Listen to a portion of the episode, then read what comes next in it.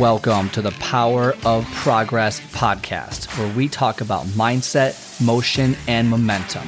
We get you from thinking to doing, turning your thoughts into actions. Let's break through your barriers so you can achieve your goals. I am your host, Scott Friedman, and let's get started. Welcome back to another episode of the Power of Progress podcast. If it's your first time, give it a few episodes. It does take a little bit to get used to this style of amazing information giving, if you will. And then if you're a returning person who loves the show and you are loving the value and you're like, wow, like I can resonate, Scott, this is amazing. Maybe give the show a little, little five-star review so that more people like yourself can maybe see it, go, oh, wow, it's got some reviews. I should give it a look. And then maybe we change their life. So re- the reality is if you give it a five-star review and leave a comment, you're changing someone else's life. And then they can change someone else's life. And then they can change. And so you just changed by literally giving one five-star review. You just changed one hundred people's lives. Is that crazy? So, but if you haven't done that, you've changed no one's life. So maybe just think about the whole the five-star review. But today, we're going to talk about how why you really shouldn't try to outwork a bad diet. Okay, you hear this all the time. You know, I want to I want to eat I want to work out so I can eat what I want. Okay, in theory, that makes a lot of sense, right? Oh, I want to have, you know, more Chipotle, which I'm not saying it's bad for you, but you know, get the idea. I want to have more junk food, more processed food. I want to eat more and more and more and more. So what I'll do is I'll go to the gym, I will work out, and therefore I can burn all those calories and I can eat what I want. Okay. So there are two things I think that should be considered before you decide to jump into this. And there are caveats everywhere. I know that. So I'm trying to be as simplistic as I possibly can.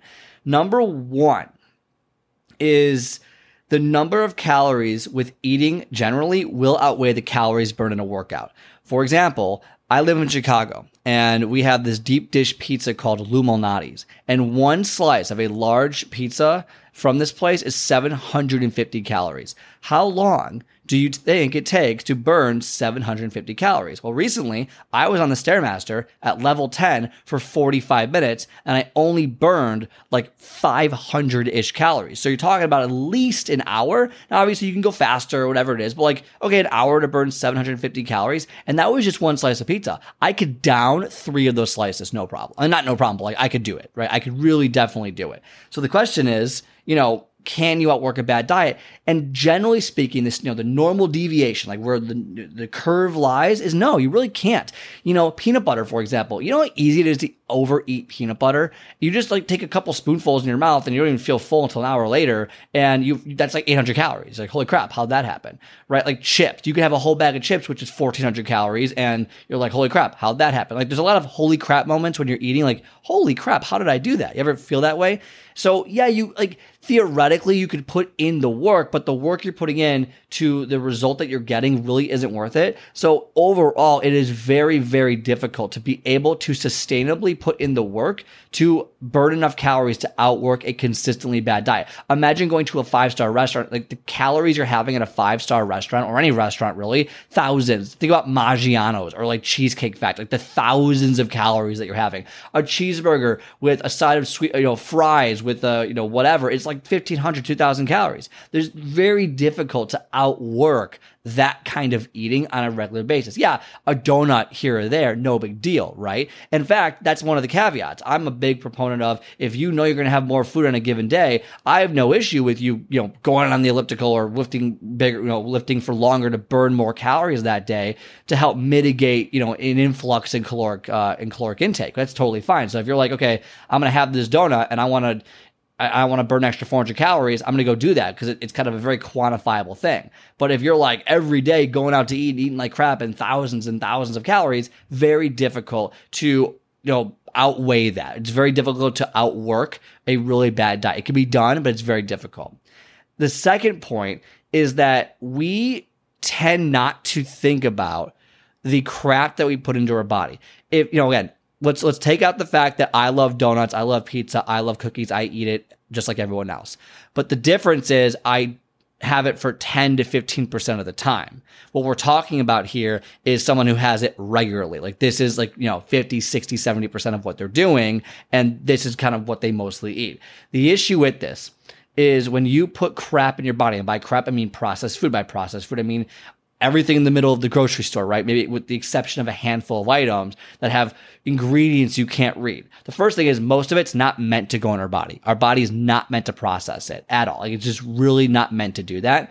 And our body is really good at compensating over time. And so you won't see any negative effects right away, but over the course of ten, twenty, thirty years, as your body is consistently trying to work, you are pushing basically poison into your body consistently.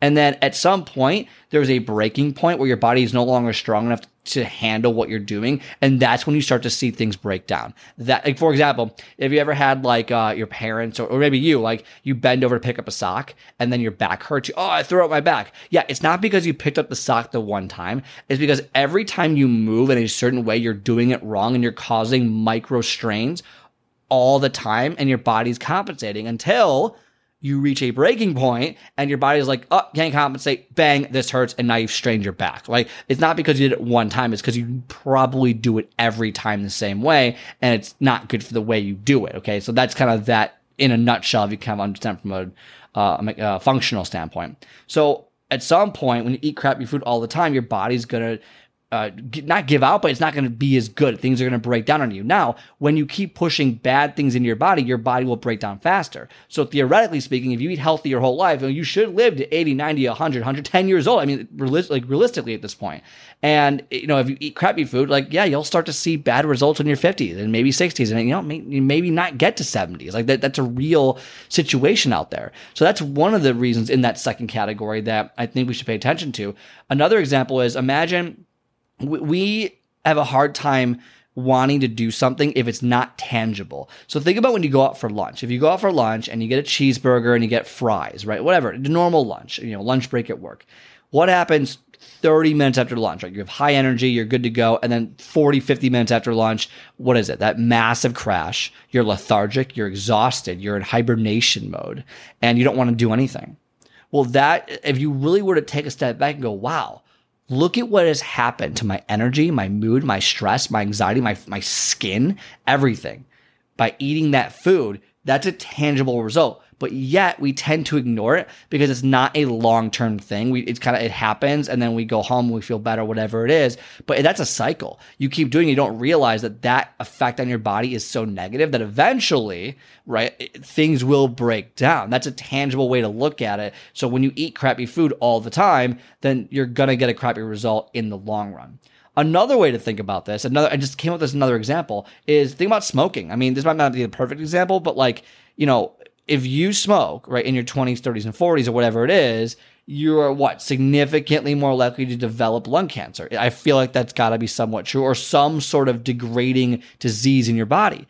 And you won't get it though, probably until what, your sixties, seventies, eighties, but you won't know. So you did all this damage to your body early and your body can never compensate from it, or it takes forever for it to break down. And then, then bang, you get lung cancer or whatever the, you know, whatever it is that degrades you down. And now you are dealing with all of that on the back end.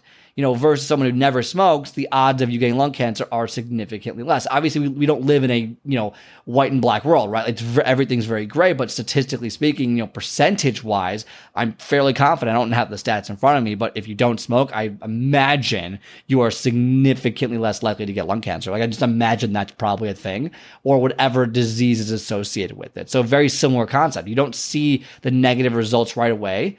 Uh, from smoking, you see it later. The same thing happens when you're eating processed foods. You don't see the results right now, you see them later, and by then it's too late. Your body can't no, your body can no longer deal with it, and now you're stuck dealing with it and trying to figure out what in the world am I going to do now with medical bills, with this, with low quality of life. So unfortunately, it's this weird intangible thing that we don't want to think about the future. You're living life right now. But if you were to take a step back and put a little bit more effort into what you're doing and really self-reflect on, do I really need to eat like crap fifty percent of the time, or kind of put down to Put it down to thirty or twenty or ten percent and really increase the longevity and the quality of my life, it's something to consider. So those are my reasons that you really can't outwork a bad diet in the long run. And I think it's just a good mental activity to think through, is this something I should be eating regularly, or should I keep it as a treat? And I think that is a differentiator. I'm not saying you can't have it, because I think life is about experiences and, and having some fun, but is it something that you're doing more than you probably should be, something to consider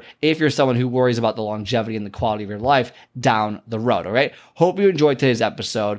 Hope you have a great rest of your day, and I'll talk to you on the next one. All right, I hope you enjoyed today's episode. If you like today's show, do me a favor and hit the follow or subscribe button and leave a five-star review so more people like yourself can start building momentum towards their goals. Also, if you are interested in my ten minutes to take off method, where I teach you to master your first ten minutes and soar to victory, then book a call on my calendar at my progress call dot com. my progress call dot com. Otherwise, have a great rest of your day, and I will talk to you next time.